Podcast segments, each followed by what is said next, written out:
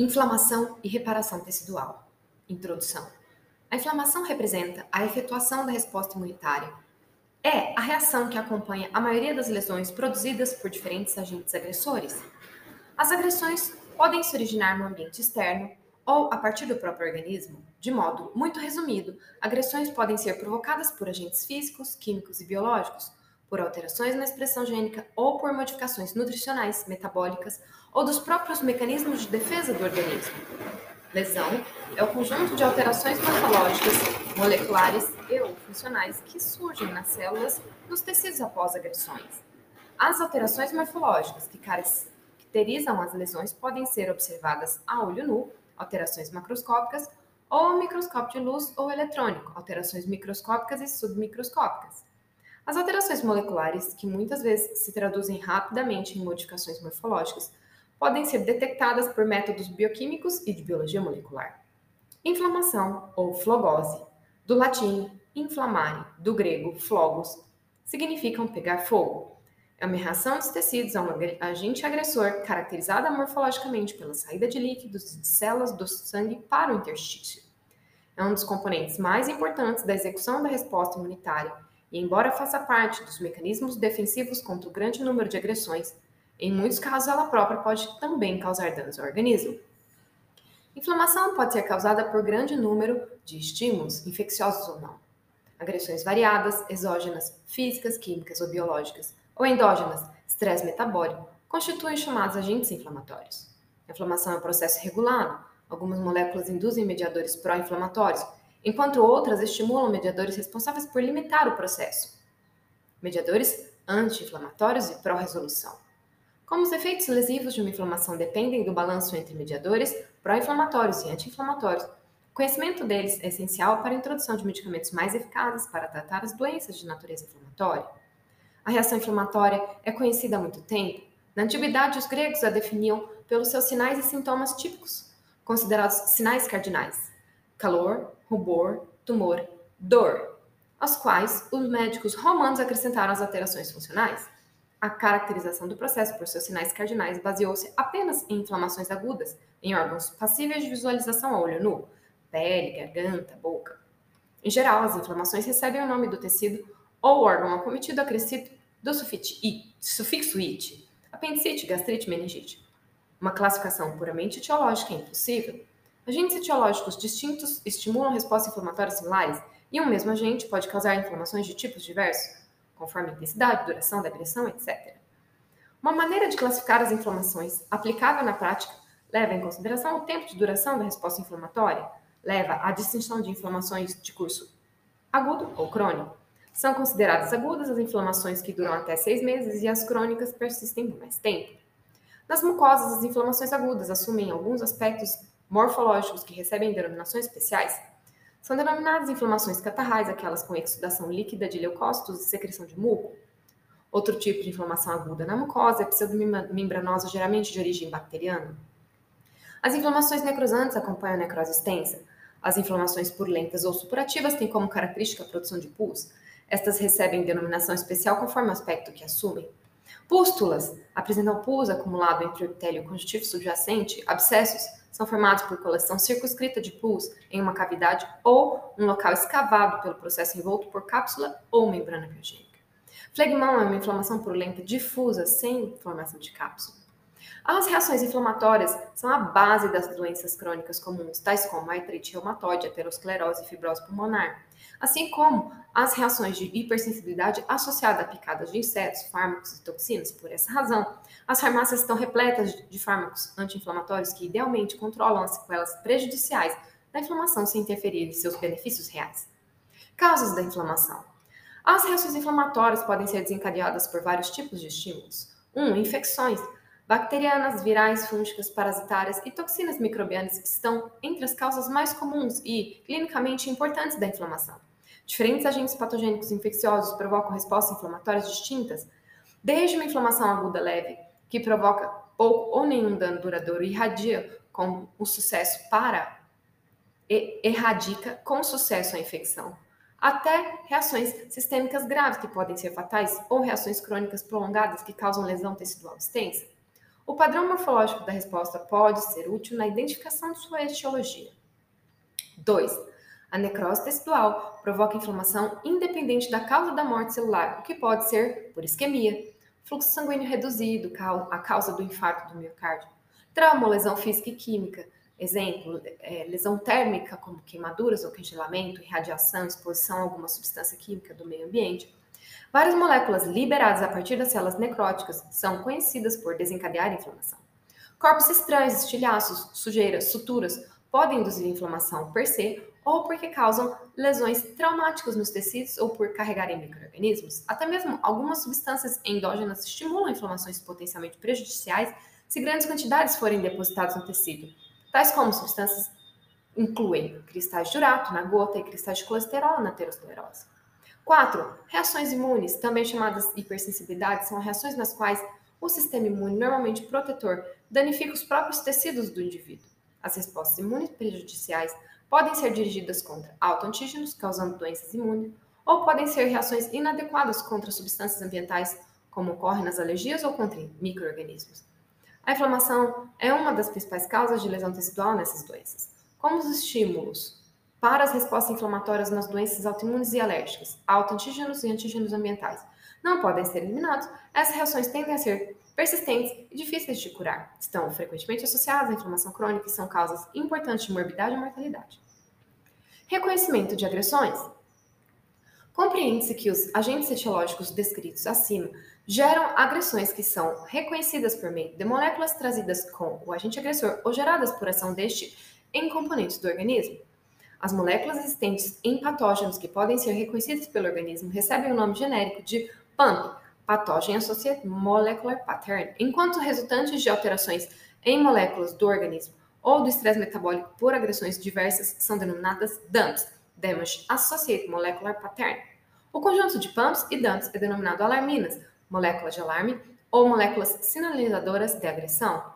Citando alguns P A M Ps, os D N A, R N A virais, os, perdão, os dinucleotídeos do R N A viral, que é double-strand R N A, o C P G, D N A viral, peptidoglicanos, da parede das bactérias gram-positivas, lipopolissacarídeos da parede de bactérias gram-negativas, peptidoglicanos da parede de fungo, glicoproteínas dos protozoários, proteases dos eumintos e alergênicos dos ácaros. Citando alguns D A M Ps, os A G E, ou Advanced Glycosylation End Products, os R A G E, os receptores dos A G E, os headshot proteins, os fragmentos do ácido hialurônico, fragmentos de parasulfato, A T P, A D P, adenosina. Micro-organismos, células mortas e D A M P tecidual de qualquer origem são as principais fontes dessas alarminas. D A M Ps e P A M Ps são reconhecidos a partir de sua ligação a receptores celulares, receptores reconhecedores de padrão molecular, P R R, que podem estar na membrana citoplasmática, que são participantes do grupo dos Toll-like receptors, em endossomos, também Toll-like receptor ou no citosol. Nucleotide binding oligomerization domain, nota. A reação inflamatória desenvolve-se em diversas etapas ou momentos, aqui denominados fenômenos da inflamação. Fenômenos irritativos que ocorrem a irritação pelo agente agressor, seguida da liberação de alarminas, do reconhecimento dessas e da liberação de mediadores. Fenômenos vasculares caracterizados por modificações na microcirculação. Fenômenos exudativos, como exudação plasmática e celular. Fenômenos alterativos, que incluem lesões degenerativas e necróticas. Fenômenos resolutivos. Fenômenos reparativos, com regeneração ou cicatrização. Fenômenos irritativos. A ligação das alaminas P A M P ou D A M P com os seus respectivos receptores celulares provoca a liberação de mediadores inflamatórios, que podem ser tanto pró- como anti-inflamatórios. Se a agressão gera mediadores anti-inflamatórios, a inflamação é suprimida logo no início. O organismo fica mais suscetível aos efeitos da agressão. Alguns mediadores inflamatórios são mais universais, frente a estímulos mecânicos ou térmicos, mas mastócitos liberam histamina, enquanto terminações nervosas livres eh, liberam substância P e eh, C G R P, calcitonin gene related peptide. Se a agressão causa hemorragia, há coagulação do sangue e geração de outros mediadores, plasmina, fragmentos de fibrina, estimulam a síntese de cininas e componentes do complemento. Células epiteliais ou mesenquimais respondem às alarminas, com a produção de citocinas inflamatórias, fator de necrose tumoral alfa, interleucina um, interleucina dezoito. Os primeiros leucócitos exudados passam a produzir mais citocinas, quimiocinas, mediadores lipídicos que amplificam o processo. À medida que a inflamação progride, são liberados mediadores anti-inflamatórios, a maioria é produzida também por leucócitos. As células do exudato são as fontes mais importantes de mediadores pró e anti-inflamatórios. Leucócitos exudatos interagem uns com os outros e com células epiteliais e endoteliais na produção de mediadores, síntese transcelular. Neutrófilos e macrófagos, por exemplo, interagem com plaquetas e células endoteliais ou epiteliais para produzir lipoxinas e resolvinas, mediadores anti-inflamatórios e pró-resolução. Fenômenos vasculares. As principais modificações na microcirculação são vasodilatação arteriolar, produzida inicialmente por histamina e substância P e mantida por prostaglandinas, leucotrienos e fator ativador de plaquetas. Em consequência, aumento do fluxo do sangue, gerando hiperemia ativa e fluxo sanguíneo rápido. As vênulas menores dilatam-se, mas as maiores sofrem pequena constrição, aumenta a pressão hidros... aumentando a pressão hidrostática na microcirculação. Ao lado disso, os mediadores provocam o aumento da permeabilidade vascular, iniciando a saída de plasma para o intestino. Com isso, surge a hemoconcentração local, as hemácias tendem a empilhar-se e formar aglomerados, tornando o sangue mais viscoso e a circulação mais lenta. Logo depois, a hiperemia ativa torna-se hiperemia passiva de fluxo lento. Por causa disso, ocorre hipóxia e aumento da excreção de catabólitos, como A D P e íons de hidrogênio, o que intensifica a vasodilatação, a abertura dos capilares aumentando a hiperemia. A ativação endotelial por citocinas ou lesão endotelial por hipóxia ou por redução do fluxo sanguíneo, favorece a formação de trombos na microcirculação, o que agrava o quadro. Fenômenos vasculares são reconhecidos por hiperemia, vermelhidão inicial, hiperemia ativa, que progressivamente se torna mais escura, hiperemia passiva. Assim, se tem a explicação do sinal cardinal, rubor e do calor. Os fenômenos exudativos consistem na saída de plasma e células dos vasos para o intestino, do latim exudare. Exudar significa passar através de. A exudação de leucócitos é o elemento morfológico mais característico das inflamações. Exudação plasmática. O exudato líquido pode ser rico ou pobre em proteínas e sua quantidade varia bastante. A saída de plasma resulta da formação de poros interendoteliais, induzida por histaminas, substância P, prostaglandinas e leucotrienos, em agressões mais graves. A exudação é causada também por lesão direta do endotélio. A passagem de plasma através de poros nas células endoteliais e por aumento de transcitose também contribui para a exudação plasmática. As proteínas plasmáticas exudatas aumentam a pressão oncótica intersticial, favorecendo a retenção de água fora dos vasos. Enzimas plasmáticas ativas no interstício ou enzimas de células exudadas atuam sobre a substância fundamental e quebram moléculas de proteoglicanos, aumentando a hidrofilia local. A circulação linfática torna-se sobrecarregada. Os seus vasos comprimidos pelo exudato não conseguem drenar todo o líquido extravasado. Tudo isso contribui para formar o edema inflamatório, que é geralmente rico em proteínas. Assim se tem a explicação do sinal cardinal tumor, que é o aumento de volume. A exudação plasmática é também um componente importante da imunidade inata. Possibilita a saída de anticorpos e de complemento que têm ações inibidora, lítica e opsonizadora sobre micro-organismo. O fibrinogênio exudato polimeriza-se e forma a fibrina, que favorece a migração dos leucócitos e representa uma barreira à invasão dos micro-organismos. Permite a saída de proteínas inibidoras de proteases, que são as antiproteases, e removedoras de radicais livres, induzindo o potencial lesivo da inflamação. A saída de plasma independe da exudação celular. Há inflamações com grande edema, exudato plasmático, e pouco exudato celular e vice-versa. Exudação celular. O primeiro evento na exudação celular é a marginação leucocitária, em que os leucócitos passam a ocupar a periferia do vaso. A marginação só pode ser compreendida após a compreensão mecânica da circulação sanguínea.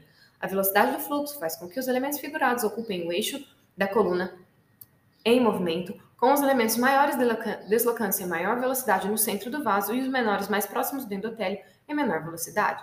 Tal configuração constitui fluxo laminar, já que diferentes estratos concêntricos movimentam-se dentro do, é, do outro de maneira telescópica, evitando o contato dos elementos figurados com o endotélio.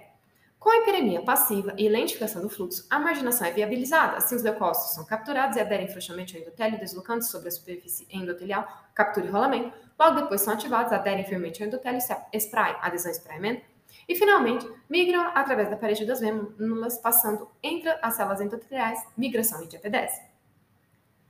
A captura, o rolamento e a adesão dos leucócitos são mediados por moléculas de adesão na superfície do endotélio dos leucócitos.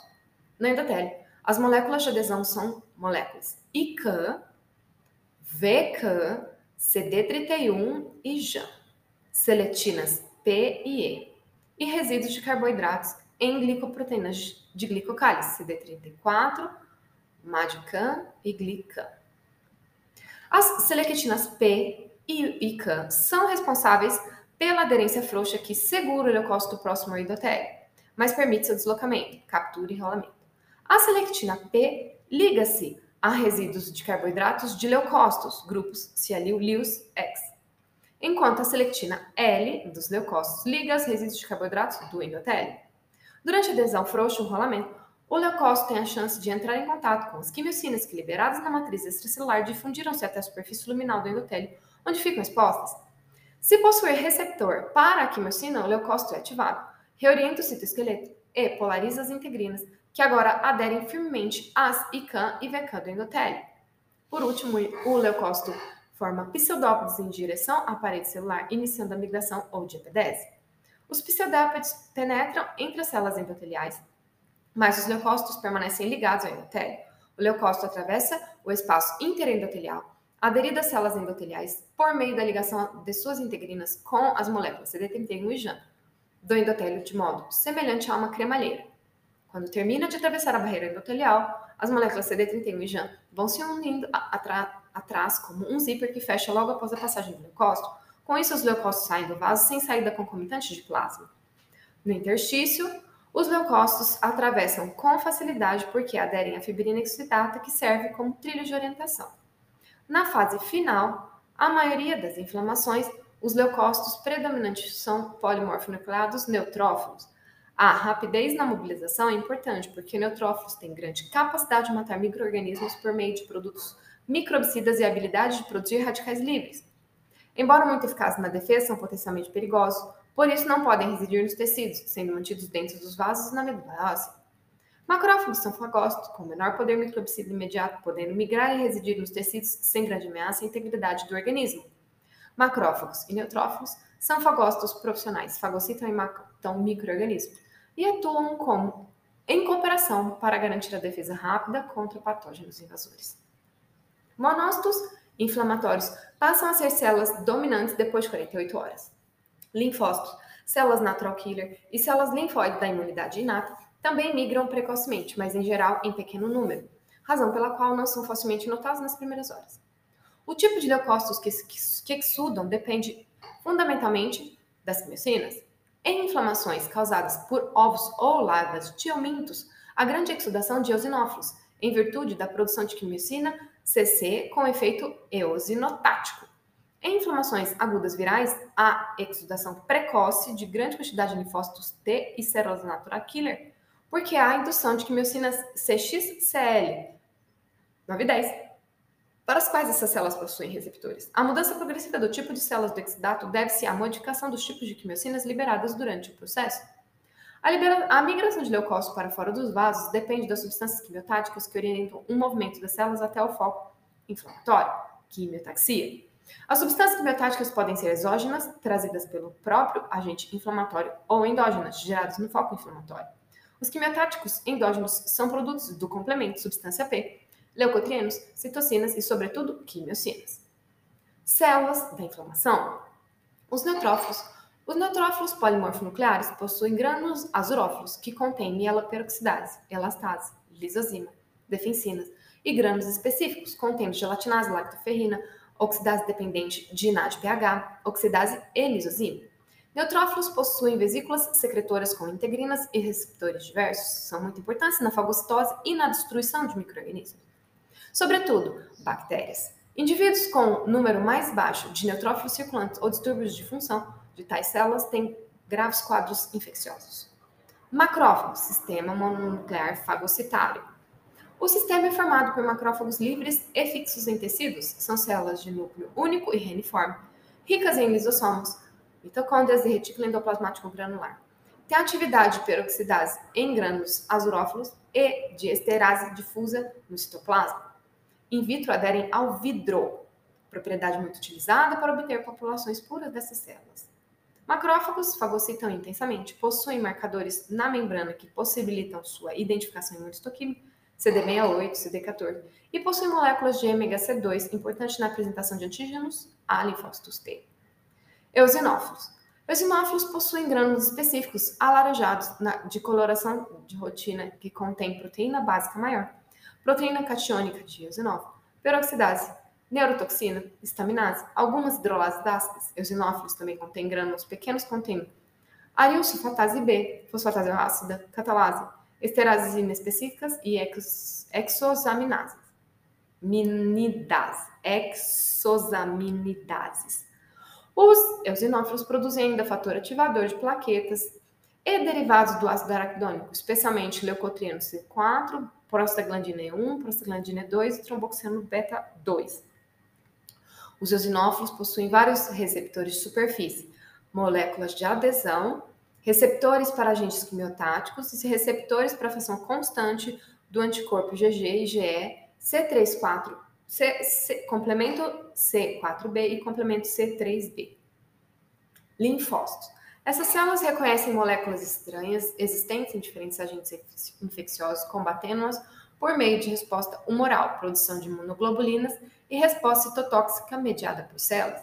Embora os linfócitos tenham morfologia semelhante, dependendo das moléculas localizadas em sua superfície, podem ser separados em dois principais tipos, linfócitos B e T, em inflamações produzidas por vírus e por micro-organismos intracelulares, mas são as células mais predominantes.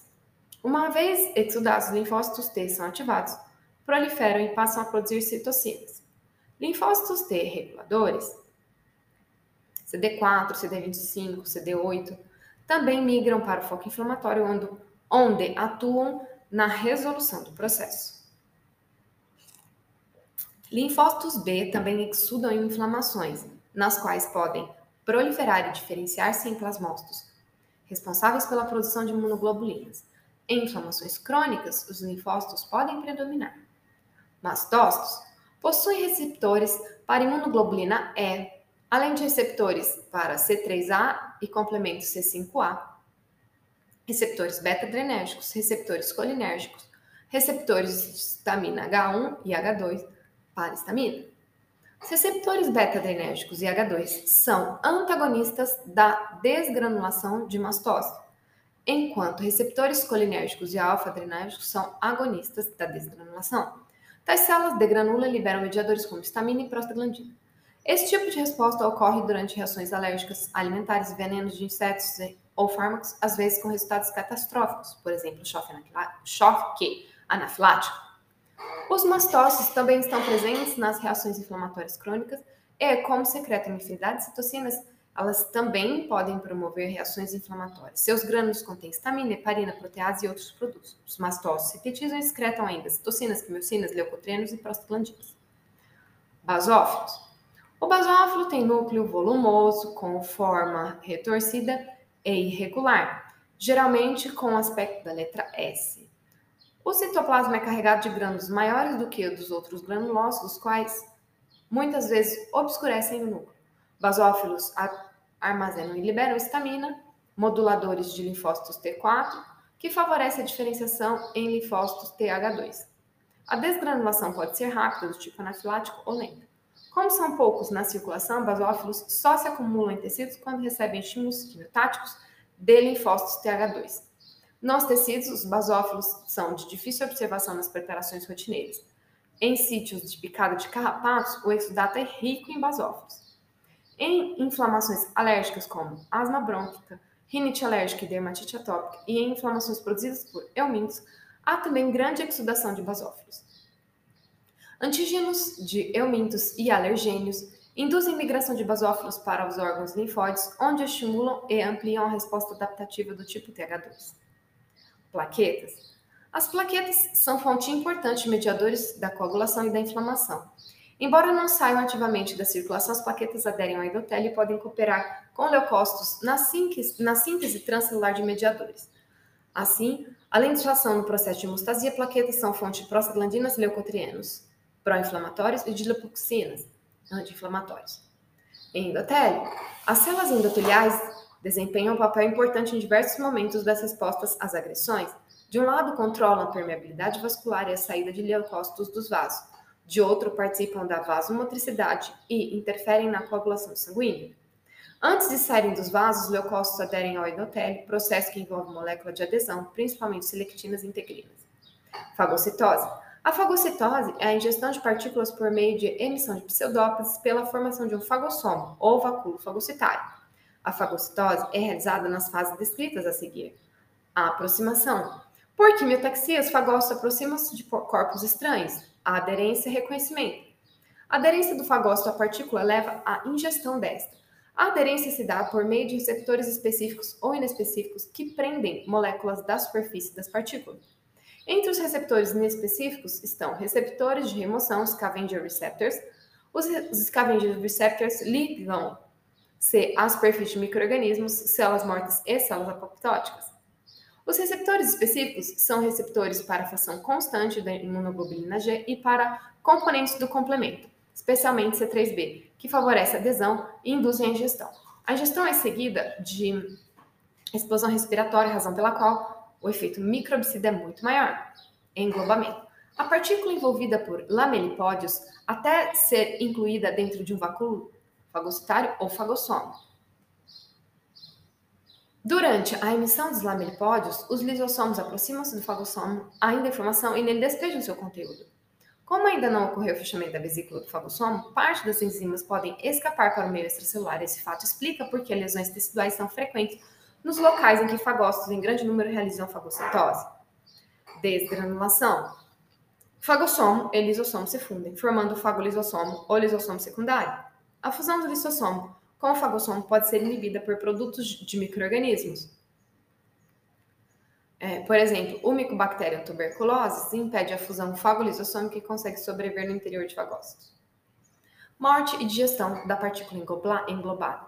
Os fagócitos profissionais possuem mecanismos microbicidas capazes de matar micro-organismos. Os mecanismos microbicidas mais importantes são os radicais originados de oxigênio durante a explosão respiratória, as proteínas microbicidas dos grânulos e o óxido nítrico. Tais ações microbicidas envolvem um fenômeno conhecido como explosão respiratória. A explosão respiratória consiste em um grande consumo de oxigênio que é utilizado para gerar radicais livres e peróxido de hidrogênio. A enzima que ativa o oxigênio é uma oxidase dependente é, de N A D P H, NOX, que catalisa a transformação do oxigênio em superóxido, gerando N A D P. Por ação da superóxido de esmotase, a SOD, o superóxido origina peróxido de hidrogênio, que tem a ação microbicida. No fagossomo, o peróxido de hidrogênio interage com o superóxido e gera outros radicais livres, íons hidroxila, que serve como substrato para a mieloperoxidase, que oxida halogênios, cloro e iodo, formando o composto microbicida hipoclorito, produzindo efeitos halogena- derivados halogenados com forte poder microbicida.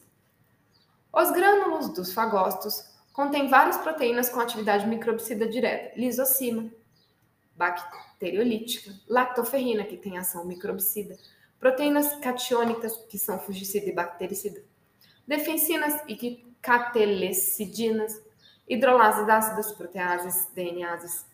Também contém ação microbicida, que é favorecida pela redução do pH no fagolisossomo pelo bombeamento de prótons do citosol. Os macrófagos geram óxido nítrico, que tem efeito citotóxico e citostático, citostático sobre parasitas e sobre células normais e células cancerosas.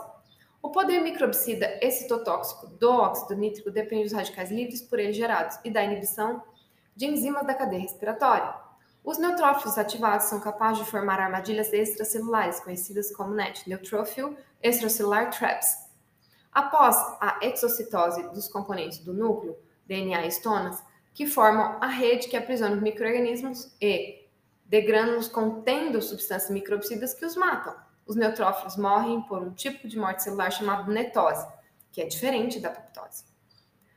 Efeitos lesivos dos fagócitos. Durante a fagocitose, os fagócitos liberam hidrolases que lesam fibras colágenos, elásticos e glicosaminoglicanos da matriz extracelular. Em inflamações causadas por bactérias, a morte de grande quantidade de leucócitos, especialmente neutrófilos, produz necrose lítica do tecido, originando pus. Uma grande Uma forma de controle é a inibição das proteases liberadas de fagócitos por antiprotease, sobretudo a alfa um antitripsina. Fenômenos alterativos. Degenerações e necrose.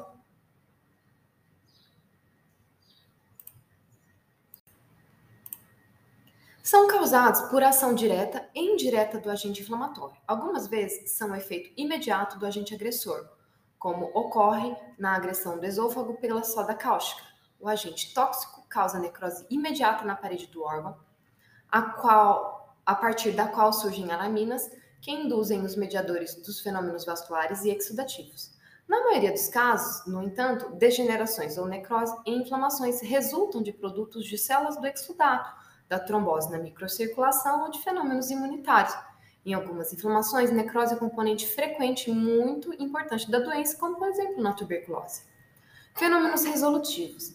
Na evolução de uma inflamação, muitos mecanismos anti-inflamatórios entram em ação, neutralizam o efeito dos fatores pró-inflamatórios e promovem a resolução do processo. Mecanismos anti-inflamatórios são conhecidos há muito tempo.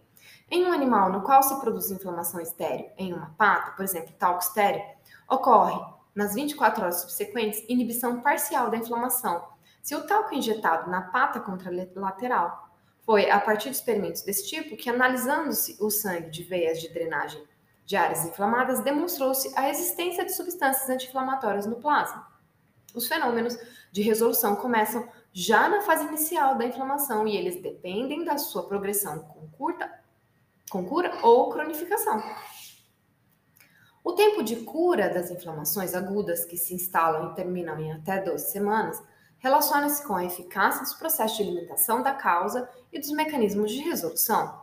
Inflamações crônicas caracterizadas por duração acima de duas semanas evoluem por muito tempo porque os mecanismos de eliminação da causa fracassaram ou porque surgem meca- fenômenos de autoagressão imunitária, ou seja, os mecanismos de resolução são ineficientes. Os mecanismos de resolução das inflamações podem ser locais ou sistêmicos. Fenômenos reparativos.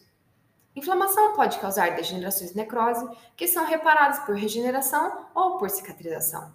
Quimiocinas, citocinas, fatores de crescimento liberados, sobretudo por leucócitos, orquestram os fenômenos de reparação em paralelo com os fenômenos resolutivos, de tal modo que a resolução e a reparação se processem de maneira simultânea e coordenada. A transição da inflamação aguda para a crônica ocorre quando a resposta inflamatória aguda não pode ser resolvida, como resultado da persistência do agente prejudicial ou de alguma interferência no processo normal de cicatrização. Inflamações crônicas. Inflamação crônica que dura mais de seis meses é aquela na qual, devido à persistência do agente inflamatório, por exemplo, o microorganismo, a exposição prolongada a agentes tóxicos, por exemplo, o tabagismo, ou fenômenos autoimunitários, o processo mantém-se por tempo prolongado. Inflamação crônica pode surgir de uma inflamação aguda ou aparecer de forma insidiosa, sem as manifestações clínicas de uma forma aguda. Em uma inflamação crônica, predominam os fenômenos tardios da resposta inflamatória. Os sinais iniciais típicos da inflamação, eritema e edema, podem não ser aparentes. Em algumas inflamações prolongadas, há edema e dor com pouca exudação celular, como ocorre em tendinites, fasciites, osteoartrose e fibromialgia. No microscópio, a inflamação crônica caracteriza por C, por exudato celular predominantemente de mononucleares, macrófagos, linfócitos, plasmócitos, e sinais de regeneração ou cicatrização. Em uma inflamação crônica, além do aumento de matriz extracelular, pode haver grande produção de fatores de crescimento, que induzem hiperplasia do parênquima ou formação excessiva de tecido conjuntivo, originando inflamações hipertróficas e pseudotumorais. Inflamações granulomatosas. A inflamação granulomatosa é uma forma de inflamação crônica caracterizada por coleções de macrófagos ativados muitas vezes com linfócitos T e às vezes associados à necrose central. A característica principal desse tipo de inflamação são os granulomas, que consistem em uma forma particular de organização das células do exudato. Macrófagos estão presentes em todos os granulomas. Granulomas podem ser um granuloma epitelioide, imunogênico, dois granuloma tipo corpo estranho. Em muitos granulomas, os macrófagos agrupam-se e ficam próximos entre si, como as células epiteliais. Por isso são chamadas células epitelioides. Estas não fagocitam, mas conservam a capacidade de pinocitar e transportar vesículas endocíticas no citoplasma. As células epiteliais organizam-se em camadas concêntricas em torno do agente inflamatório. Outra característica dos granulomas são as células gigantes multinucleadas, que resultam da fusão de macrófagos. As células gigantes podem ter núcleos organizados na periferia ou distribuídos irregularmente no citoplasma. Células com núcleos organizados na periferia são denominadas células de Langerhans, são vistas tipicamente na tuberculose, paracoccidioidomicose e outras lesões infecciosas. Células gigantes com núcleos distribuídos irregularmente no citoplasma são células do tipo corpo estranho. Além de macrófagos, células epitelioides e células gigantes, os granulomas podem conter algumas células. Uma coroide periférica de linfócitos, macrófagos e outras células é componente comum em granulomas epitelioides. Os granulomas podem sofrer necrose, necrose caseosa nos granulomas da tuberculose e gomosa nos granulomas da sífilis. A origem da necrose não é bem conhecida. A necrose caseosa deve ser a apoptose de macrófagos epitelioides e a ação de linfotoxinas, por exemplo, T N F alfa, e produtos excretados por macrófagos, enzimas, radicais livres, etcétera. Assim, a necrose caseosa tem um componente de apoptose e um componente necrótico. Os granulomas epitelioides evoluem para a cura por fibrose, a deposição de colágeno e demais componentes de matriz extracelular de forma excêntrica, produzindo cicatrizes com o aspecto de bulbo de cebola. Se o agente inflamatório e a necrose não são completamente reabsorvidos, a fibrose se estabiliza, encapsulando-os. Se ocorre a reabsorção completa do agente indutor, a fibrose é removida por colagenases e a cicatriz pode desaparecer. Os mecanismos envolvidos na patogênese dos granulomas epitelioides estão ligados à imunidade celular, com participação do linfócito T C D quatro, ora com diferenciação T H um, granulomas tipo T H um, ora com diferenciação T H dois, granulomas do tipo T H dois. Nos T H um, as citocinas interferon gama e interleucina doze e as quimiocinas C X C comandam o processo, enquanto granulomas T H dois, as citocinas interleucina quatro, interleucina dez e treze e as quimiocinas C C são mais importantes. Granulomas do tipo corpo estranho formam-se em torno de partículas não imunogênicas, fio de suturas, partículas de amálgama, estas em intervenções cirúrgicas, talco de luvas ou misturada a drogas ilícitas de uso intravenoso. Como são partículas geralmente insolúveis e de difícil degradação, os macrófagos tendem a envolvê-las, formando células gigantes do tipo corpo estranho. Os granulomas do tipo corpo estranho são geralmente menores, mais frouxos e com linfócitos raros. Os macrófagos sofrem pouca transformação epitelioide. Tais granulomas curam-se por fibrose. A fibrose tende a encarcerar o corpo estranho caso este não possa ser digerido. Quanto mais inerte é o corpo estranho, menor a indução de inflamação granulomatosa. As próteses valvares e vasculares e outros dispositivos mecânicos são fabricados com materiais cada vez mais inertes, exatamente para evitar que induzam a inflamação fibrosa. Inflamações hipertrofiantes e, ou hiperplásicas. Certas inflamações crônicas acompanham-se de acentuada neoformação conjuntiva ou de hiperplasia do parênquima do órgão. Tais inflamações ocorrem sobretudo em mucosas, que se tornam mais espessas, papilas ou dobras normalmente presentes tornam-se mais salientes. Algumas vezes, as glândulas e os componentes da lâmina própria formam elevações na superfície, pólipos, constituindo uma inflamação poliposa, retite, colite, cistite, poliposes.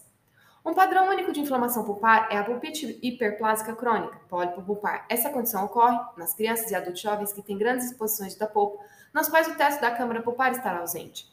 Os dentes mais envolvidos são molares e sucedâneos, que têm grandes câmaras pulpares nesses grupos etários. A irritação mecânica e a invasão bacteriana resultam em um nível de inflamação crônica que produz tipo de um tecido de, de, tecido de granulação hiperplásico que se projeta da câmara e frequentemente preenche o defeito dentinário associado. Inflamações esclerosantes. Inflamações crônicas podem ter aspecto esclerótico em que o tecido fibroso e a sua retração modificam profundamente a arquitetura do órgão e suas funções, causando outra doença, como por exemplo a fibrose do órgão. Independente da inflamação primária, fibrose pulmonar secundária, as pneumonias intersticiais induzidas por radiação ou por agressão imunitária. Várias são as formas de cura das inflamações. Cura por restituição da integridade anatômica e funcional, cura por fibrose ou cicatrização, cura por excitamento, cura por calcificação. Antes de iniciar a descrição do processo de reparo, é importante elucidar os mediadores inflamatórios, alguns dos quais já foram citados no texto acima. Mediadores inflamatórios são moléculas envolvidas no início e na evolução de uma inflamação. Os pró-inflamatórios atuam na indução do processo, interleucina um, fotogênica cross-tumoral alfa, interleucina seis, interleucina dezoito, enquanto os anti-inflamatórios participam de sua inibição e resolução, interleucina dez, de crescimento transformante beta, interleucina quatro. Citocinas. Citocinas são proteínas que regulam a resposta inflamatória, tanto inata como adaptativa. Citocinas podem ser produzidas por qualquer célula em resposta a uma agressão, fazendo parte da resposta inata e imediata a agressões. São secretadas por um período curto e em quantidade limitada, sendo que há grande redundância em suas fontes e seus efeitos. Uma mesma citocina pode ser produzida por células distintas, tendo citocinas diferentes o mesmo efeito.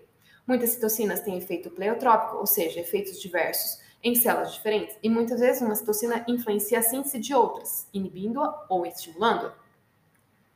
Algumas podem ter ação sinérgica, enquanto outras antagônica. Todas as citocinas atuam em receptores celulares, podendo um mesmo receptor ligar-se a citocinas diferentes. Seus efeitos manifestam geralmente após a indução gênica com síntese de é, R N A mensageiro, efeitos e não imediatos, após ligação com receptores. Algumas, como a interleucina dezoito e um beta, existem pré-formadas e são liberadas imediatamente após uma agressão. Quimiocinas. Quimiocinas, da, da palavra, da contração quimotática, citocines, são peptídeos de baixo peso molecular que orientam a movimentação de células que possuem receptores para elas. As quimiocinas possuem resíduos de cisteína na extremidade N-terminal, amino-terminal, cujo espaçamento as divide em quatro grupos. Quimiocinas C X C, com duas cisteínas separadas por um aminoácido qualquer. Quimiocinas C C, com duas citocinas contíguas, cisteínas contíguas. Quimiocinas C, com uma cisteína. Quimiocinas C três X C, com duas cisteínas separadas por três outros aminoácidos. As quimiocinas são reconhecidas em receptores de sete voltas na membrana acoplada à proteína G. Os receptores são divididos em quatro grupos, de acordo com o grupo de quimiocinas reconhecido. É comum que o mesmo receptor de cada grupo reconheça mais de uma quimiocina, e às vezes que a mesma quimiocina pode ser reconhecida por receptores diferentes. Quimiocinas podem ser induzíveis, inflamatórias ou constitutivas, hemostáticas, homeostáticas. As quimiocinas atuam não só em leucócitos, como também na embriogênese, migração e diferenciação das células, na carcinogênese, quimiotaxia e diferenciação de células cancerosas, e na angiogênese, regulação. Mediadores lipídicos. Fosfolipídios e esfingomilinas são as principais fontes de mediadores lipídicos. As enzimas-chave para a síntese desses mediadores são fosfolipases e esfingomilinases, situadas na membrana plasmática. Fosfolipase A, C e D hidrolisam fosfolipídios da membrana e liberam ácido araquidônico que origina prostaglandinas, leucotrienos, lipoxinas e precursores do fator ativador de plaquetas. Esfingomielinases liberam ceramida e fosforilcolina. Ciclooxigenases do citosol atuam sobre o ácido araquidônico e dão origem a uma série de prostaglandinas, das quais as mais importantes são aquelas que têm duplas ligações, prostaglandina dois. As principais são prostaglandina D dois, prostaglandina I dois, que é a prostacyclina, prostaglandina E dois, prostaglandina F dois, tromboxano A dois.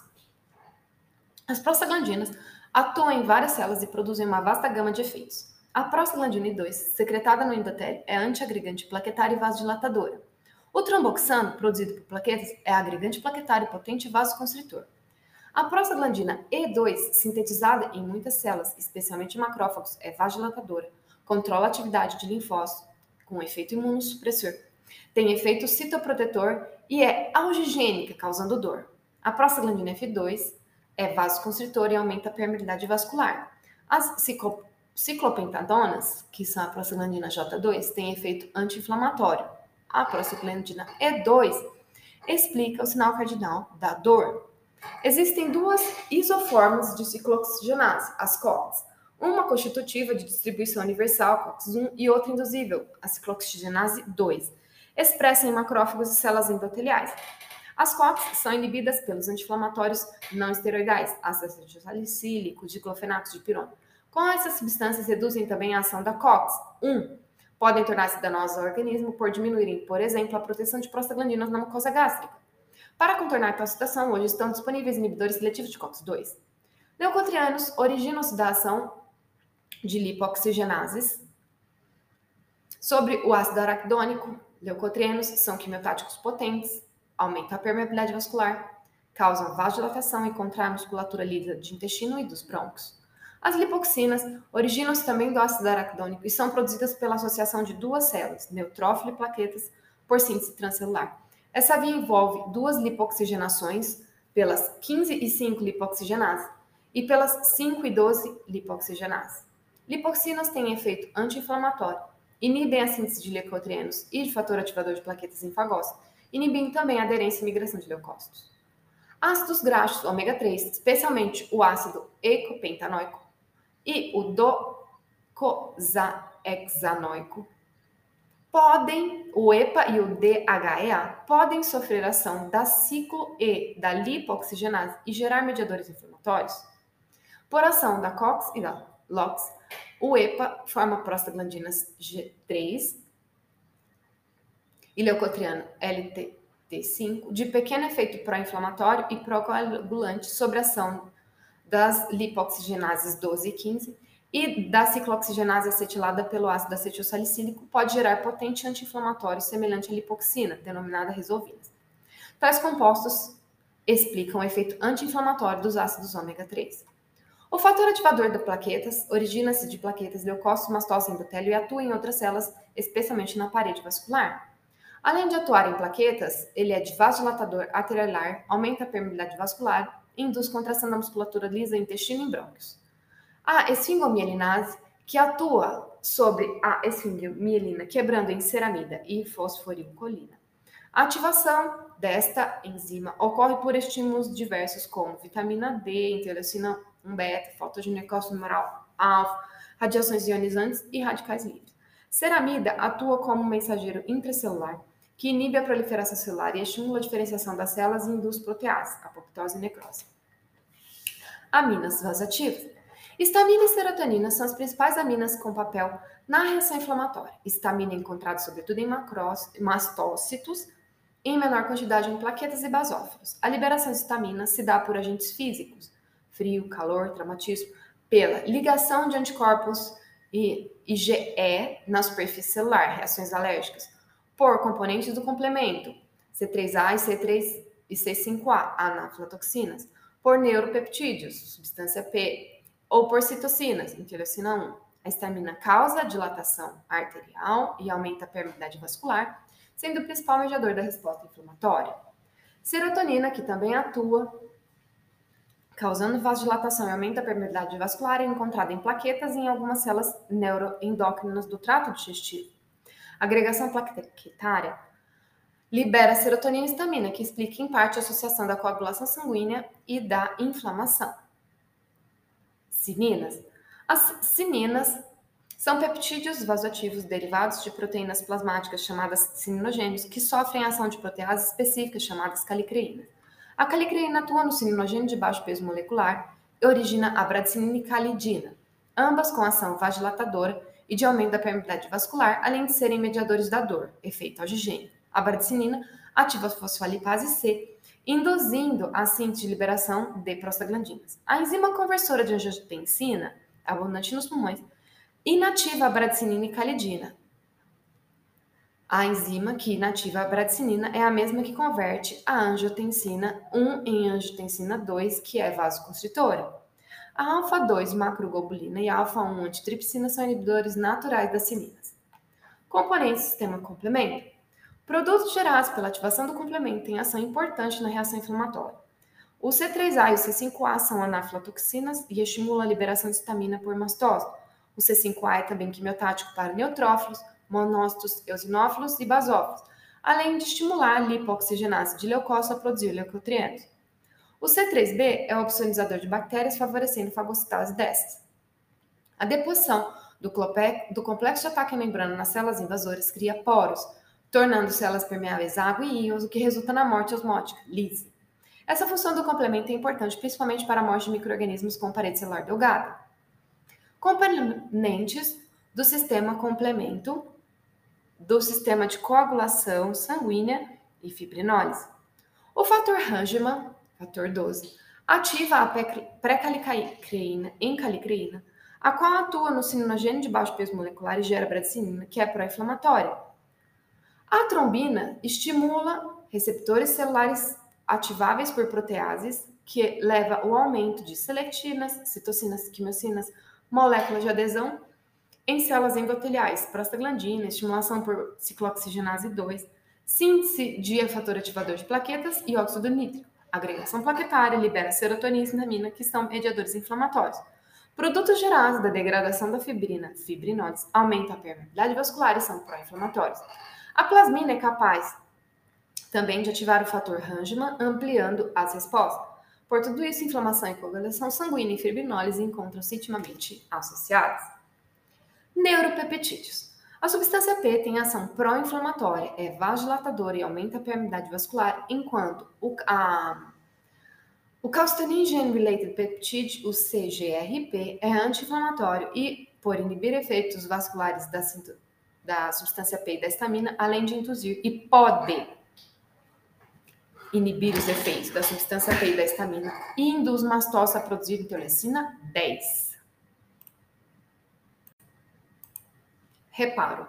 A inflamação, a reação inflamatória representa um fenômeno ao mesmo tempo defensivo e reparador, sendo indissociáveis esses dois efeitos. As lesões que se acompanham da morte celular ou destruição da matriz extracelular sofrem um processo de cura que se dá por regeneração ou por cicatrização. Na regeneração, o tecido morto é substituído por outro morfofuncionalmente idêntico. Na cicatrização, um tecido neoformado originado do estroma, conjuntivo ou glia, substitui o tecido perdido. Como no reparo de lesões, sempre há proliferação de células, são úteis alguns breves comentários sobre o processo normal de multiplicação celular e sua regulação. Controle da proliferação celular, proliferação e diferenciação celulares são essenciais para os seres vivos. A multiplicação celular é indispensável durante o desenvolvimento normal dos organismos e necessária para repor as células que morrem. morrem após seu período de vida ou por processos patológicos. A diferenciação refere-se à especialização morfológica e funcional das células que permite o desenvolvimento do organismo como um todo integrado. Existe correlação inversa entre a proliferação e a diferenciação celulares. Quanto maior o estágio de diferenciação de uma célula, menor a capacidade dela se multiplicar. As células encontram-se em duas fases, mitose, em que ocorre a divisão celular, interface e período no, entre as duas divisões celulares. Essas fases constituem o ciclo celular. Algumas células ciclam continuamente, são consideradas células lábeis, por exemplo, epitélio de revestimento, medula óssea. Outras, após mitose, se diferenciam e deixam o ciclo por período variável G zero, são estimuladas, retornam à fase G um, chamadas células estáveis, por exemplo, os hepatócitos. Existem também células que, após a diferenciação, não se dividem, ou células perenes, os neurônios, é, miocélulas cardíacas. A capacidade de reparo dos tecidos é determinada, em parte, por sua capacidade intrínseca de proliferação. A proliferação celular é impulsionada por sinais fornecidos por fatores de crescimento e a partir da matriz extracelular. Muitos fatores de crescimento diferentes foram descritos e alguns deles atuam em vários tipos de células, enquanto outros são específicos para cada tipo celular. Os fatores de crescimento geralmente são produzidos por células próximas ao local, ao localizado. Os fatores de crescimento atuam por mecanismo autócrino. Uma mesma célula produz e responde ao fator de crescimento. Parácrino, uma célula recebe a ação do fator de crescimento produzido por uma célula vizinha. Ou endócrino, o fator de crescimento secretado por uma célula age em células distantes. As fontes mais importantes dos fatores de crescimento são os macrófagos ativados pela lesão tecidual, mas as células epiteliais e estromais também produzem alguns desses fatores. Vários fatores de crescimento se ligam às proteínas da matriz extracelular e são exibidos no local da lesão, da lesão tecidual em altas concentrações. Todos os fatores de crescimento ativam as vias de sinalização, que, em última instância, induzem a alteração na expressão gênica que impulsiona as células através do ciclo celular e suporta a biossíntese de moléculas e organelas que são necessárias para a divisão celular.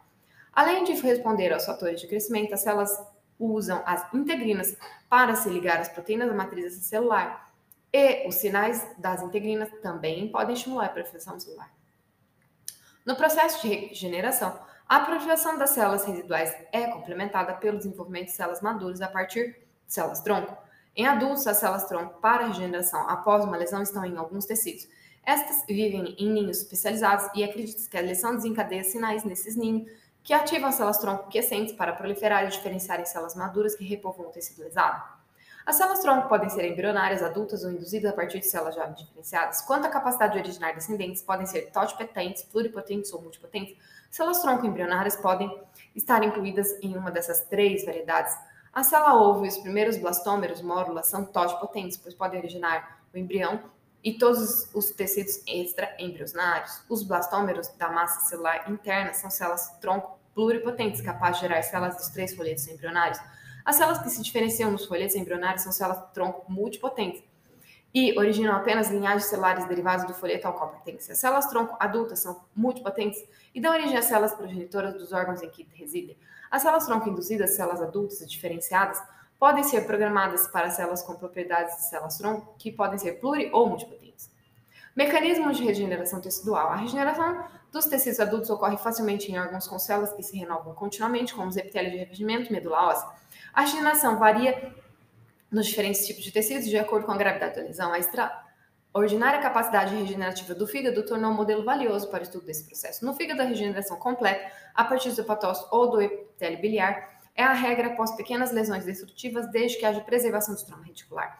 Se a necrose é extensa, o estroma reticular sofre colapso. O colapso da trama reticular impede a reorganização da arquitetura lobular, resultando na formação de nódulos regenerativos, contrabéculas espessas, com mais de dois hepatócitos com arquitetura vascular alterada.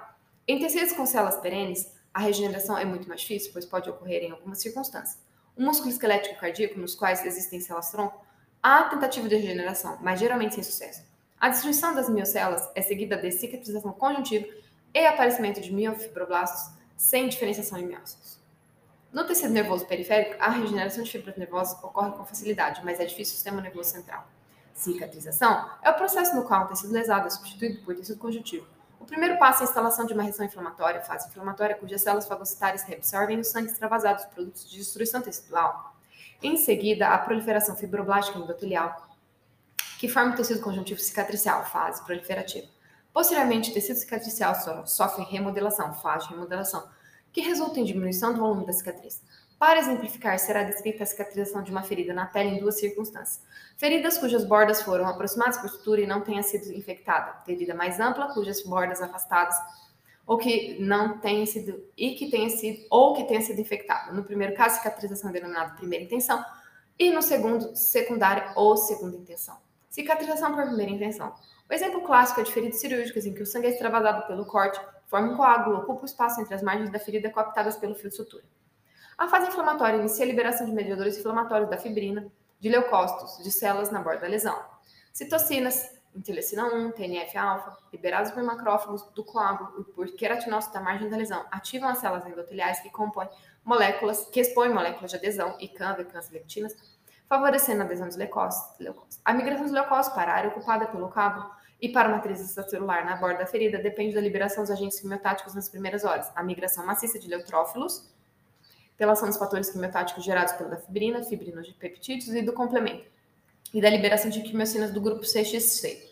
A partir de dezoito horas, a grande produção de quimiocina C C, que atrai monócitos, quimiocina C X C, que recrutam linfócitos, os quais predominam no exudato após uma semana. Os leucócitos fagocitam o coágulo, seguindo sua fase proliferativa com formação de tecido de conjuntivo cicatricial e regeneração do epitélio. Essa fase também depende de citocinas, quimiocinas, fatores de crescimento nas bordas da lesão, os queratinócitos proliferados deslocam-se e prendem-se à matriz provisória de fibrina e, em seguida, sintetizam a membrana basal, restabelecendo sua relação normal com a matriz, recobrindo a ferida. A proliferação de fibroblastos ocorre pelo fator de crescimento fibroblástico, pelo fator de crescimento transformante beta, pelo fator de crescimento derivado de plaquetas. Os fibroblastos proliferam, deslocam-se e depositam matriz, inicialmente com grande quantidade de poliglicanos, ácido hialurônico e de colágeno três com fibras finas. Ao mesmo tempo, formam-se novos capilares, a partir do endotélio dos capilares vizinhos por estimulação do fator de crescimento vascular endotelial. Células endoteliais proliferadas produzem metaloproteinases que digerem a membrana basal e deslocam-se atraídas por estímulos quimiotáticos de produtos de degradação de matriz e de quimiocinas. As células endoteliais se deslocam, formam um broto celular que cresce em direção ao coágulo no qual está ocorrendo a deposição de matriz não formada. As células endoteliais começam a sintetizar a membrana basal e a partir daí o broto se reorganiza, formando a luz do novo capilar em comunicação com o capilar de origem. Com isso, forma-se a rede capilar que é, acompanha a nova matriz, originando um tecido conjuntivo bem vascularizado. Esse tecido conjuntivo frouxo, rico, capilares sanguíneos, contendo leucócitos, matriz extracelular formada por fibras colágenos finas, colágeno tipo três, ácido hialurônico, grande quantidade de proteoglicanos, recebe o nome de tecido de granulação. Macroscopicamente, esse tecido tem coloração rosa, espectro granuloso. O tecido de granulação é demasiado porque o endotélio capilar não tem estruturas juncionais completas, permite saída de líquidos para o intestino. Cada Cerca de cinco dias após a sutura, o tecido de granulação preenche todo o espaço da ferida e o epitélio da derme adquire sua espessura normal, inclusive no início da ceratinização. Ainda durante sua formação, começa a fase de remodelação do tecido cicatricial. A quantidade de colágeno aumenta por volta de duas semanas, suas fibras passam a predominar na matriz extracelular. Ao mesmo tempo, começa a haver a redução da síntese de glicosaminoglicanos e a, o colágeno tipo um passa a predominar em relação ao tipo três. As fibras colágenos tornam-se mais grossas e compactas, comprimindo os capilares e reduzindo seu número. As células fagocitárias vão desaparecendo por apoptose e o tecido de granulação passa a ser constituído por um tecido conjuntivo cada vez mais denso e menos vascularizado.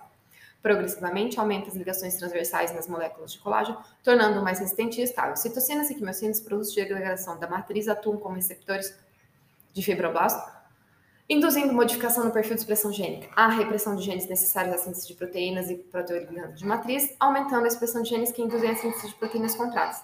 Com isso, fibroblastos sintetizam actina, tornam-se contratas e adquirem um fenótipo de mil fibroblastos, importantes processos de retração da da cicatriz e de aproximação das bordas da ferida. Apesar de estar consolidado por volta de dez dias, a cicatriz leva algumas semanas para completar sua remodelação e adquirir resistência à massa. A substituição de colágeno tipo três pelo tipo um deve ser o controle na síntese e degradação desses componentes. Metaloproteinases e glicosidases produzidas ao longo do processo garantem que haja degradação dos componentes que vão sendo substituídos por outros. O controle do volume do tecido cicatricial depende dos estímulos que regulam a atividade das células responsáveis pela síntese de matriz. A oxigenação é importante, já que o oxigênio é indispensável para a síntese de colágeno. A deposição rápida da matriz comprime os capilares neoformados, diminuindo sua luz, reduzindo progressivamente a perfusão do tecido cicatricial que controla seu crescimento. A atividade de metaloproteinase na remodelação libera peptídeos antiproliferativos que dificultam a migração celular e induzem a apoptose, que resulta na neoformação vascular e proliferação fibroblástica. Na segunda semana, a resistência da cicatriz corresponde a cerca de dez a vinte por cento da resistência da pele não lesada, aumentando progressivamente até alcançar cerca de oitenta por cento da resistência original. O aumento da resistência da cicatriz resulta da remodelação do colágeno, principalmente pela maior quantidade de colágeno do tipo um, e aumenta as ligações transversais entre as suas moléculas. A velocidade de cicatrização, o tamanho da cicatriz e sua retração depende da quantidade e da qualidade das citocinas, dos fatores de crescimento produzidos durante o processo. O equilíbrio entre a síntese e a degradação da matriz é fundamental para uma cicatrização normal. A degradação depende da produção de metaloproteinases e seus inibidores. Cicatrização por segunda intenção, quando a ferida é extensa e tem margens afetadas, forma-se um grande coágulo. Se ocorre infecção, surge reação inflamatória exuberante. Nos dois casos, a exudação de fagócitos é muito intensa e forma-se abundante tecido de granulação. Como as bordas da ferida são distantes, a regeneração da epitérmio é mais lenta e demora mais tempo para se completar. Nas fases iniciais, o tecido de granulação faz saliência na superfície da ferida. Ao passar do tempo, surge a remodelação, com as mesmas transformações descritas na cicatrização por primeira intenção, sendo muito mais intenso e evidenciável o fenômeno da retração da ferida por miofibroblasto.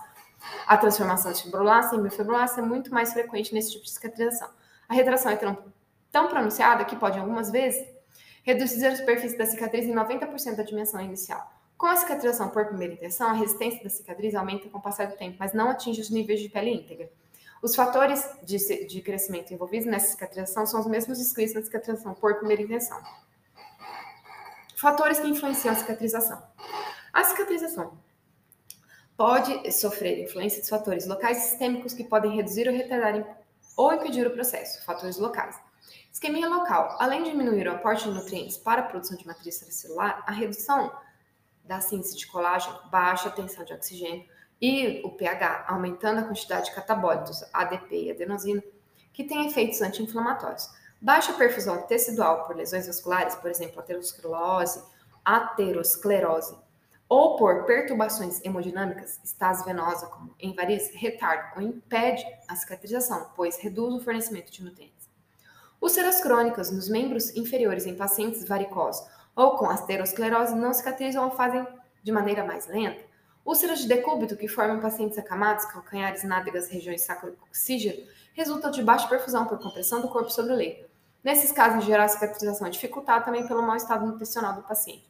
Infecção em corpos estranhos induzem resposta local mais acentuada e, por isso, aumenta a liberação de metaloproteinase, que desequilibra a relação entre a síntese e a lise dos componentes da matriz. A temperatura local influencia a cicatrização por modificar o fluxo sanguíneo. Por interferir em mitose, a radiação tem efeito anticicatricial, podendo até originar úlceras crônicas. Fatores sistêmicos. Indivíduos com diabetes mellitus têm cicatrização deficiente por causa de lesões vasculares, hipóxia e alterações nas células fagocitárias que favorecem infecções. No diabetes, há aumento da glicosilação das proteínas, formando produtos de glicolização avançados, S A Ges. As células endoteliais, fibroblastos e macrófagos têm receptores para os S A Ges, para glicoproteínas hiperglicadas. A ativação desses receptores induz citocinas pró-inflamatórias e proteases, diminui a expressão de moléculas anti-inflamatórias e antiproteases naturais, favorecendo a lesão inflamatória, o que dificulta a cicatrização. No hipotireoidismo, a redução da síntese de poliglicanos da matriz que retarda a cicatrização. Desnutrição, especialmente a deficiência de proteínas ou vitamina C ou zinco, retarda a cicatrização por interferir na síntese de colágeno. O zinco é componente de muitas enzimas, metaloproteinases, metaloenzimas, inclusive as que sintetizam É, que participam da síntese do D N A. Neutropenia, neutropatias, defeitos intrínsecos de neutrófilos e deficiência na síntese de moléculas de adesão do endotélio ou em fagócitos acompanham-se de retardo na cicatrização também, por facilitar infecções. A cicatrização é mais difícil em idosos com outras condições associadas ao envelhecimento, como comorbidades, mas é pouco alterosa, alterada em idosos saudáveis. Os corticoides inibem a cicatrização porque induzem, reduzem a resposta inflamatória, a síntese e a remoção da matriz extracelular. No entanto, seu efeito em retardar as cicatrizes cirúrgicas é controverso. Anti-inflamatórios não esteroides, inibidores da C O X um ou dois, influenciam um pouco a cicatrização. Agentes quimioterápicos prejudicam a cicatrização por reduzirem a fase inflamatória, a proliferação de fibroblastos e a síntese de matriz extracelular. A resposta inflamatória sistêmica que acompanha traumatismos extensos, infecções e queimaduras reduz a cicatrização pela baixa perfusão do tecido cicatricial. O tabagismo prejudica a cicatrização da, pela vasoconstrição provocada pela nicotina e pelos efeitos anti-inflamatórios do monóxido de carbono. Cicatriz hipertrófica, queloide. A cicatrização hipertrófica e queloide são duas condições em que há formação excessiva de tecido conjuntivo na cicatriz cutânea. Reparo de fraturas, fraturas ósseas. Como na cicatrização de tecidos moles, há dois tipos de reparo de fraturas, primário e por primeira intenção ou secundário por segunda intenção. O reparo primário ocorre quando as extremidades fraturadas ficam justapostas como intrincas. No início, há aumento do número de osteoclastos que removem as superfícies das extremidades fraturadas. Depois, ocorre a formação de tecido ósseo cortical, ligando as duas extremidades. Esse modo de reparo raramente ocorre espontaneamente, pois só acontece se o espaço entre as extremidades do osso fraturado é muito pequeno e a imobilização adequada. O reparo secundário ocorre quando existe um espaço maior entre as extremidades e se forma um coágulo. O processo tem cinco fases. Formação do coágulo no espaço intercortical, que induz reação inflamatória e angiogênese. Neoformação da cartilagem, calo mole. Início da formação do calo duro. Formação do osso membranoso a partir do periósteo, completando a formação do calo duro. Remodelação do tecido ósseo neoformado. O coágulo formado no local da fratura é a principal fonte de mediadores inflamatórios, citocinas e quimiocinas liberados por plaquetas e leucócitos, que iniciam o processo de reparo. Monócitos migrados originam osteoclastos que recebem o tecido, que removem o tecido ósseo necrótico nas extremidades fraturadas. Fatores de crescimento mesenquimais, derivado de plaquetas, transformante beta, fibroblástico, vascular endotelial e é, bone morph morfogenética protein, estimulam, B M P, estimulam a proliferação e a diferenciação de precursores existentes no canal medular, no periósteo ou vindos da circulação, células-tronco e progenitoras de células endoteliais, que originam vasos sanguíneos neoformados, condroblastos e osteoblastos envolvidos na neoformação do tecido ósseo reparador. Muitas B M Ps estão envolvidas na morfogênese do tecido ósseo e cartilaginoso. No canal medular e no espaço intercortical, onde o coágulo se forma, os fatores de crescimento induzem a diferenciação de células mesenquimais em fibroblastos, vasos sanguíneos e condroblastos. Forma-se, sim, o calo mole. O calo duro origina-se da ossificação endocondral do calo mole e da formação de osso membranoso iniciada a partir do periósteo. Os vasos neoformados invadem a cartilagem. Os condrócitos perdem, sofrem apoptose, a matriz cartilaginosa é reabsorvida por metaloproteinase e os osteoblastos produzem um colágeno tipo um e proteínas acessórias da mineralização, osteocalcina, osteopontina. Simultaneamente, o periósteo, do periósteo originam-se vasos sanguíneos, fibroblastos e osteoblastos, que iniciam a ossificação intramembranosa e formam um calo ósseo esponjoso que encontra o osso endocondral com o qual se funde. Em seguida, surge a remodelação, sendo o osso trabecular progressivamente transformado em osso lamelar. Fatores mecânicos influenciam a formação do calo ósseo. Se a fratura é bem imobilizada, geralmente se cura por formação de calo mole com ossificação endocondral e por formação óssea diante do, diretamente do osso cortical justaposto. Se a fratura é apenas parcialmente imobilizada, permitindo algum movimento, há estímulo para osteogênese no periósteo e formação de calo periósteo ou de calo externo, com osso de origem membranosa. Se o movimento da fratura é grande, forma-se calo mole e a partir do endósteo e do coágulo, com pouca ossificação da cartilagem, sendo o calo do periósteo inibido ou retardado. Nesse caso, pode não haver união das extremidades do osso fraturado, resultando em uma pseudoartrose. Reparo no tecido cartilaginoso? Lesões em cartilagens podem ser reparadas por cicatrização ou por regeneração. Esta ocorre em fraturas pequenas. Em lesões extensas, a reparação se faz por cicatrização. Um bom exemplo de doença que existem alterações na renovação da matriz cartilaginosa é a osteoartrose, doença degenerativa crônica das cartilagens articulares. A doença caracteriza-se por alterações degenerativas da matriz e dos condrócitos que resultam em adelgaçamento progressivo da cartilagem articular e na formação de fissuras ou úlceras, eliminando fragmentos para a cavidade articular vistos à artroscopia. Compromete o osso subjacente e os tecidos periarticulares, provocando dor, limitação de movimento e enrijecimento da articulação. Além do componente genético, a doença associa-se ao envelhecimento e pode iniciar-se ou agravar-se pelo aumento do peso corporal. As lesões devem-se ao desequilíbrio entre destruição e reparação da matriz cartilaginosa. O excesso de estímulo mecânico, aumento de peso, redução da capacidade funcional dos condroblastos, envelhecimento ou influência genética fazem com que metaloproteinases sejam mais abundantes, mais ativas e menos inibidas por seus inibidores T I M P, com maior destruição do componente amorfo da matriz sem reparação adequada. Mais tarde surge fibrose progressiva na cápsula articular, enquanto os vasos neoformados a partir da cápsula invadem a cartilagem, promovendo sua calcificação. Fissuras e ulcerações na superfície articular levam à expansão do osso subcontral, que reage com a formação de espículas ósseas irregulares, osteófitos, responsáveis pelo aumento da dor articular, por irritação do periósteo e de tendões. Reparo no tecido nervoso. A regeneração e o reparo no tecido nervoso tem características diferentes no sistema nervoso central e no periférico.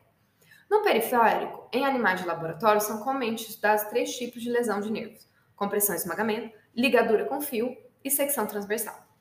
Após lesão, ocorre degeneração das fibras nervosas distais, seguida da regeneração a partir da porção proximal dos axônios, guiada pelas células de Chivan que proliferam no local. Desse modo, a recuperação morfológica e funcional do nervo. O sucesso da recuperação funcional depende da disposição correta das células de Chivan proliferadas na área da seção, que formam os condutos para os axônios regenerados chegarem ao seu destino, onde reencontram os túneis nos quais existiam as fibras nervosas antes da secção do nervo. No sistema nervoso central, a existência de células-tronco abaixo do epêndima, na região de hipocampo e no bulbo olfatório, capaz de proliferar e de originar novos neurônios, veio quebrar o dogma de que neurônios mortos não podem ser repostos. O conhecimento sobre a biologia das células-tronco no sistema nervoso central e seu potencial regenerativo e os fatores que podem influenciar esse processo permitem vislumbrar a possibilidade de intervenções que visem regenerar neurônios. Em roedores, existe neoformação de neurônios a partir de células-tronco residentes ou originadas da circulação. A formação de novos neurônios a partir das células-tronco hipocampais e subepidimárias foi observada também em humanos em algumas afecções degenerativas, por exemplo, doença de Huntington, embora não se conheça seu real impacto na evolução da doença. Existem naturalmente grandes perspectivas sobre o assunto. Em lesões isquêmicas do sistema nervoso central, os neurônios destruídos são reabsorvidos por macrófagos e pela micróglia, e endocitam e digerem os restos do tecido necrótico, que é seguido de proliferação de astrócitos, que envolvem os vasos sanguíneos e restabelecem a barreira hematoencefálica. Assim, o tecido morto é substituído por um foco de gliose, no qual predominam astrócitos e micróbios. A recuperação funcional das deficiências que se seguem à necrose deve-se, em parte, à hipertrofia dos neurônios vizinhos, que aumentam seus prolongamentos e fazem novas conexões. Em humanos, não há evidência de regeneração dos neurônios nesse processo. Experimentalmente, a injeção de células-tronco no, no sítio de lesões recentes em raso resulta em recuperação maior e mais rápida das deficiências funcionais decorrentes da lesão. Tal fato tem levado a pesquisadores a tentar a terapia em células-tronco em lesões traumáticas e isquêmicas em humanos. Após a secção de fibras nervosas do sistema nervoso central e em lesões de medula espinhal, ocorre degeneração valeriana de modo muito lento, com degeneração, com regeneração mínima, diferentemente do que ocorre nos nervos periféricos. A razão disso está nas células envolvidas. Oligodendrócitos têm comportamento diferente das células de Chivan. Após a secção das fibras nervosas do sistema nervoso central, os oligodendrócitos associados aos axões degenerados sofrem apoptose ou hipotrofia, não contribuindo com a remielinização. A remoção da mielina do sistema nervoso central é mais difícil porque a barreira hematoencefálica dificulta a passagem dos anticorpos antimielina e a migração de monócito. Desse modo, a degeneração valeriana acontece, mas a remoção dos fragmentos é muito lenta, levando meses ou anos para se completar. A persistência da mielina e os subprodutos inibidores do crescimento de axões impedem a regeneração adequada. Por tudo isso, lesões da medula com secção de fibras nervosas geralmente têm baixo índice de recuperação, o mesmo acontecendo com doenças que causam desmielinização em outras áreas do sistema nervoso central. Reparo ósseo alveolar. Após a extração do dente, as primeiras vinte e quatro horas são caracterizadas por formação de um coágulo sanguíneo no alvéolo. Células inflamatórias, leucócitos polimorfonucleares e monócitos macrófagos migram para o interior do coágulo. O processo de limpeza da ferida é inicial. Dentro de dois a três dias, o coágulo retrai-se, brotos de tecido vascular e células mesenquimais oriundos do ligamento periodontal rompido invadem o coágulo e um tecido de granulação é produzido. Após quatro a cinco dias, o epitélio da margem do tecido mucoso começa a proliferar para cobrir o tecido de granulação no alvéolo. Uma semana após a extração, o alvéolo é caracterizado por tecido de granulação e formação de osteoide está em curso na porção apical do alvéolo. Após três semanas, o alvéolo é caracterizado por um tecido conjuntivo e, e existem sinais de mineralização do osteoide. O epitélio cobre a ferida. Após seis semanas de cicatrização, a formação óssea do alvéolo é visível. As trabéculas do osso recém-formado podem ser vistas. O osso não lamelar é o primeiro tipo a se formar e caracteriza-se por sua rápida deposição em forma de projeções digitais ao longo do caminho dos vasos. Matriz de colágeno pouco organizada, grande número de osteoblastos que ficam presos à sua matriz mineralizada e reduzida resistência a cargas. A trabécula do osso não lamelar forma ao redor do vaso, tornando-se mais grossas por meio de mais deposição de tal tipo de tecido ósseo. As células, os osteócitos, ficam presas no tecido ósseo e a primeira série de ósteon, os ósteons primários, organiza. O tecido não lamelar é, por vezes, reforçado por deposição do chamado osso com fibras paralelas, fibras colágenas, não organizadas em pradão não lamelar, mas concêntrico. É importante perceber que, durante essa fase inicial de formação, a maior parte do tecido ósseo nas paredes dos alvéolos, o osso fasciculado, é removido. Durante as fases posteriores da cicatrização, observa-se o processo pelo qual o osso não lamelar é substituído por osso lamelar e medula óssea, ou seja, remodelação. O processo é lento e mostra grande variação individual. Manifestações regionais e sistêmicas das inflamações. Muitas inflamações agudas ou crônicas dão manifestações ou respostas além daquelas no órgão afetado. A manifestação regional mais comum das inflamações é o aumento dos linfonodos que drenam uma área inflamada, vulgarmente chamado íngua.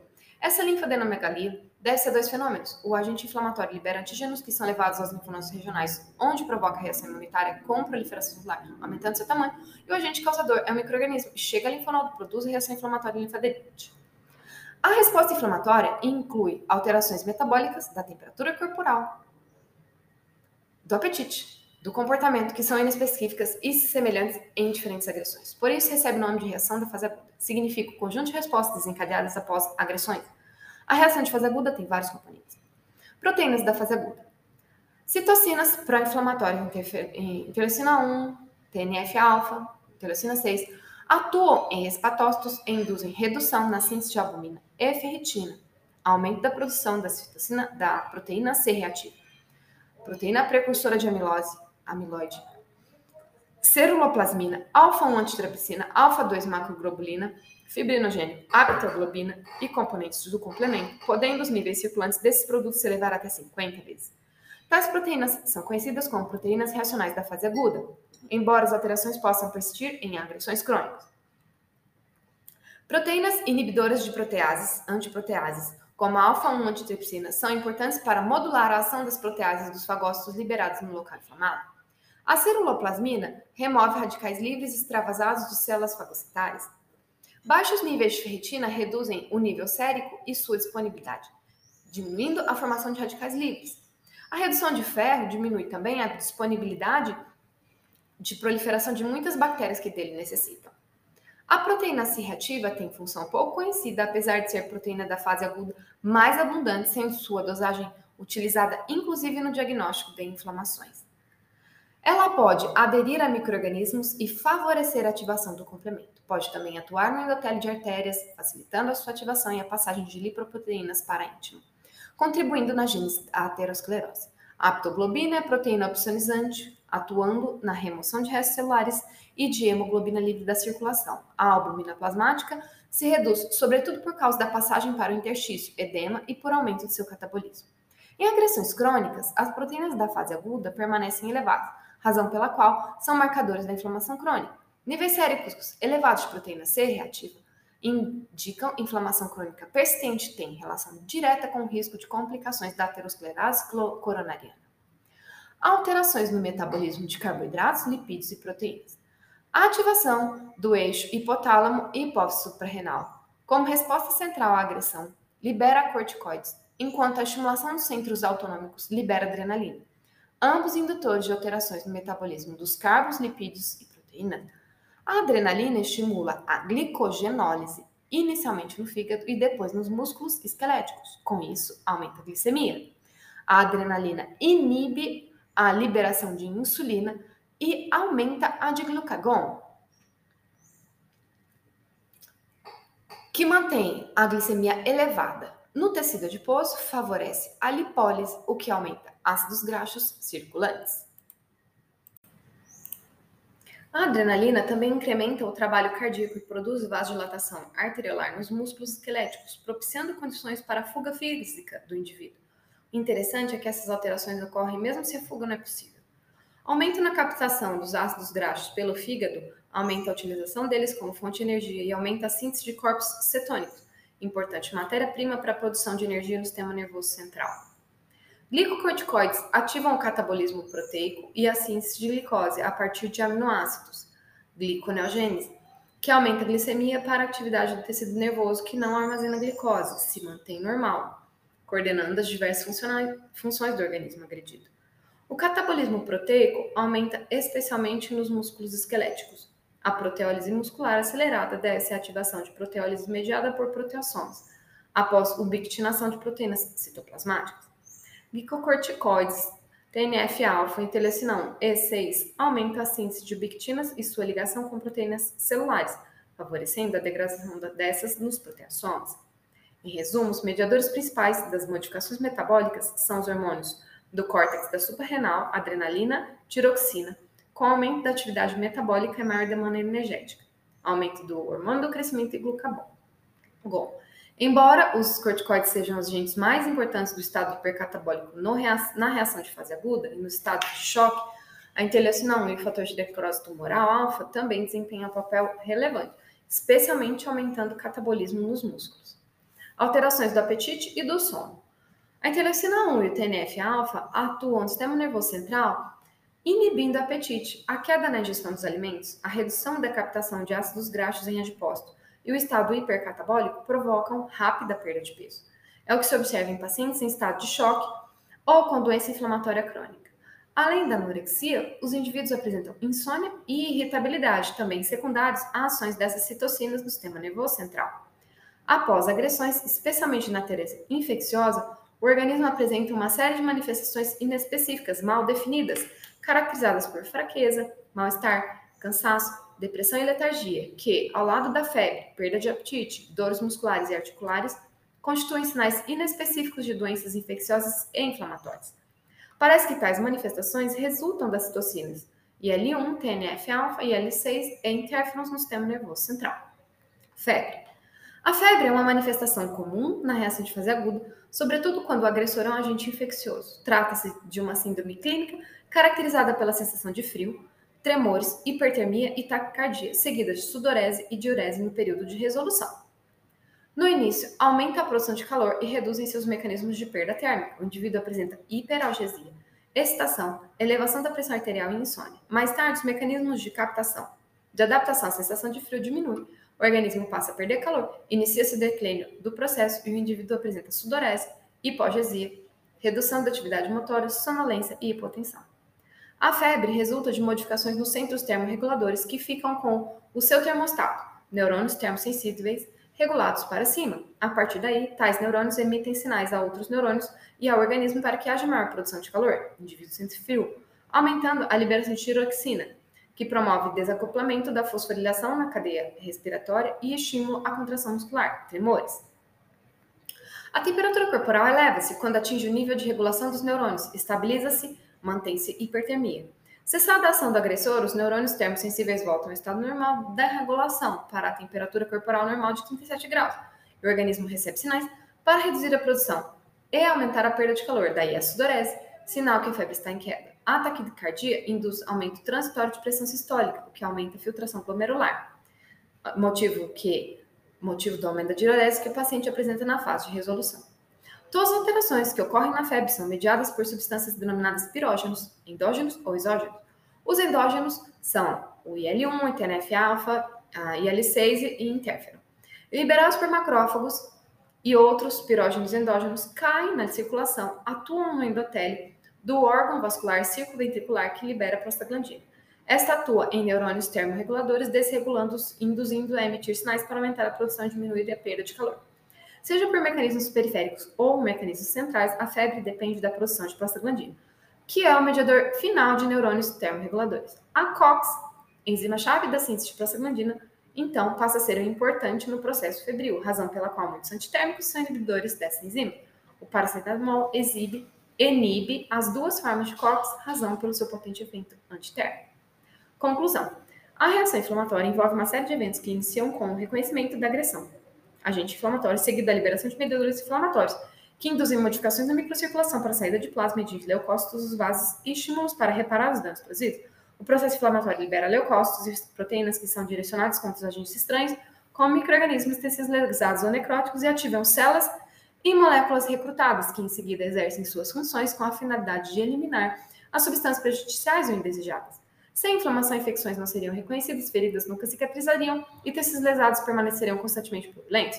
Esse processo, esse poderoso sistema de defesa do organismo, com a capacidade inerente de causar lesão em tecido, apresenta controles rígidos para minimizar os danos. O nível do controle da inflamação, que envolve o sistema nervoso central, explica manifestações sistêmicas associadas a agressões extensas, como é o caso de infecções graves, politraumatismo, queimaduras tensas, câncer e procedimentos cirúrgicos. A reação inflamatória representa um fenômeno que, ao mesmo tempo, defensivo e reparador, sendo indissociável esses dois efeitos. A capacidade de reparar os danos causados é crítica para a sobrevivência de um organismo. A resposta inflamatória a micro-organismos e tecidos lesados não serve apenas para eliminá-los, mas também inicia o processo de reparo. O reparo pode ocorrer por meio dos tipos de reação: regeneração por proliferação de células residuais não lesadas e cicatrização com substituição do tecido lesionado por tecido conjuntivo, que forma uma cicatriz dependendo de uma série de fatores locais e sistêmicos.